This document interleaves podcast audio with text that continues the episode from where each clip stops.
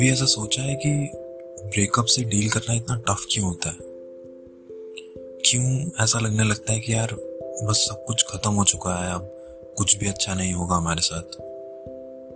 Suddenly ऐसा क्या हो जाता है ब्रेकअप होने के बाद कि बंदे को लगता है कि वो उससे रिकवर ही नहीं कर पा रहे?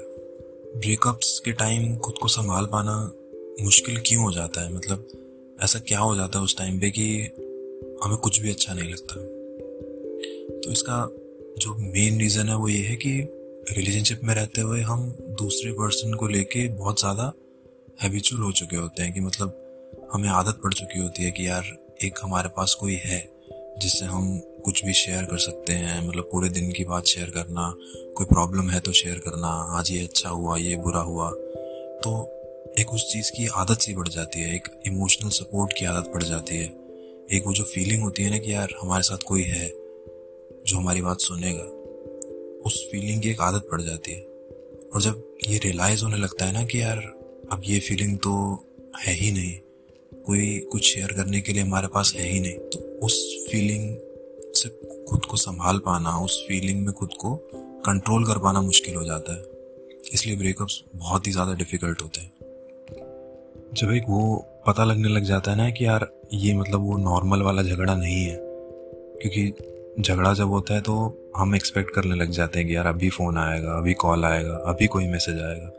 बट जब ये वो वाली रियलाइजेशन आने लग जाती है ना कि यार, अब नहीं आ रहा मैसेज अब नहीं आएगा कॉल उस वाली फीलिंग को खुद को कंट्रोल कर पाना उसमें काफ़ी मुश्किल हो जाता है। इससे हमें ये सोचना पड़ेगा कि ऐसा क्यों होता है? और क्या कर सकते हैं हम कि इस फीलिंग में हम खुद को अपने कंट्रोल में रख सकें, अपने इमोशंस को कंट्रोल में रख सकें, जो कि बहुत ही डिफ़िकल्ट है नो बोलना बहुत आसान होगा बट करना बहुत ही difficult but at the end ये करना ही पड़ेगा. ब्रेकअप्स के टाइम पर ये एनालाइज करना बहुत ज़रूरी हो जाता है कि बात बिगड़ी कहाँ? मतलब कुछ टाइम के लिए आई नो वो बहुत स्टेज बहुत ही ज़्यादा इमोशनल होती है बट इमोशंस को कुछ देर के लिए साइड रखना पड़ेगा. लॉजिकली सोचना पड़ेगा प्रैक्टिकली सोचना पड़ेगा कि मान लो कि अगर ब्रेकअप तुम्हारा इसलिए हुआ क्योंकि उसने तुम पर चीट किया था तो फिर ये चीज़ सोच कर देखनी पड़ेगी कि यार उसने चीट किया तो क्या उस फीलिंग के साथ कि ये इस बंदा तुम्हारे साथ ये लॉयल नहीं था या बंदी तुम्हारे साथ लॉयल नहीं थी, इस फीलिंग के साथ क्या तुम रिलेशनशिप कंटिन्यू कर पाते? जब वो सब सच्चाई तुम्हारे सामने आ गई तो क्या तुम्हारे लिए उसके साथ रहना पॉसिबल हो पाता। ये चीज़ें सोचना बहुत ही ज़रूरी है, क्योंकि जब ये चीज़ें हम एनालाइज करेंगे, तभी हम लॉजिकली डिसीज़न ले पाएँगे।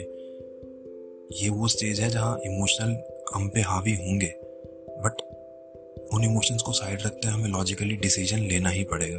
एक और एग्जांपल लेते हैं कि मान लो तुम्हारा ब्रेकअप इस वजह से हुआ कि उसमें बहुत ही एंगर इश्यूज़ हैं, वो बात बात पर तुमसे झगड़ा करता है, या फिर बहुत ही गलत तरीके से बिहेव करता है।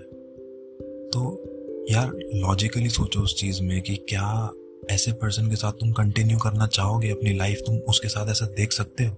क्या फ्यूचर तुम्हारा अच्छा होता अगर उसी पर्सन के साथ आगे तुम रिलेशनशिप को बढ़ाते तो? जब ये वाला पॉइंट हम ले आएँगे ना कि क्या वो चीज़ हमारे लिए सही थी, तब हमें चीज़ें लॉजिकली दिखने लगेंगी। तब हम इमोशंस को साइड रख पाएँगे।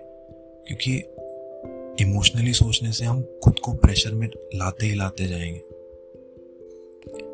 और जब हम डिसीज़न इन बेसिस पर लेना शुरू कर देंगे ना कि क्या उसके साथ हमारा फ्यूचर अच्छा होता, अगर यही इश्यूज़ बाद में रेज होते या बाद में यही इश्यूज़ हमें फेस करने पड़ते तो वो सिचुएशन कितनी बुरी होती।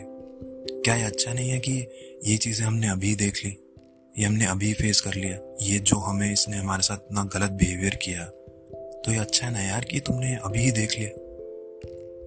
अगर इसने तुम्हें अभी चीट किया तो यार अच्छी बात है कि अभी कर लिया। अगर फ्यूचर में ये सब होता तो सोचो, और कितना ज़्यादा बुरा लगता। तो इट्स बेटर कि ये चीज़ें अभी तुम्हारे साथ हो गई, तुम्हारा फ्यूचर उससे बच गया।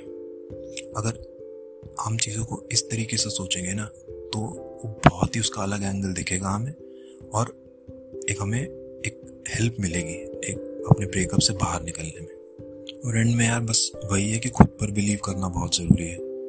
देखो, जब वो नहीं था तुम्हारे साथ, तब भी तुम्हारी ज़िंदगी थी, तब भी तुम्हारे साथ लोग थे। कुछ भी नहीं बदला है। अगर तुम उससे बातें शेयर करते थे तो उससे पहले भी कई लोग होंगे जिससे तुम अपनी फीलिंग शेयर करते होगे। ऐसा कभी नहीं सोचना चाहिए कि हम बिल्कुल अकेले हो चुके हैं, हमारे साथ कोई नहीं है, हमारा कुछ भी नहीं होगा, ऐसा कुछ नहीं है। बस यार यही सोच कर चलो कि अच्छा हुआ ये सिचुएशन अभी फेस कर ली।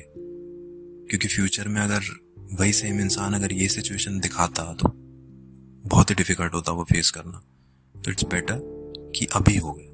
तो यार अगर आपको ये एपिसोड पसंद आया हो और आप किसी को जानते हो जो इस फ़ेज़ से गुजर रहा है, जिसके लिए लाइफ थोड़ी डिफ़िकल्ट हो गई है ब्रेकअप के बाद, और अगर आपको लगता है कि एपिसोड से उसको थोड़ी हेल्प मिलेगी प्लीज़ शेयर कर देना।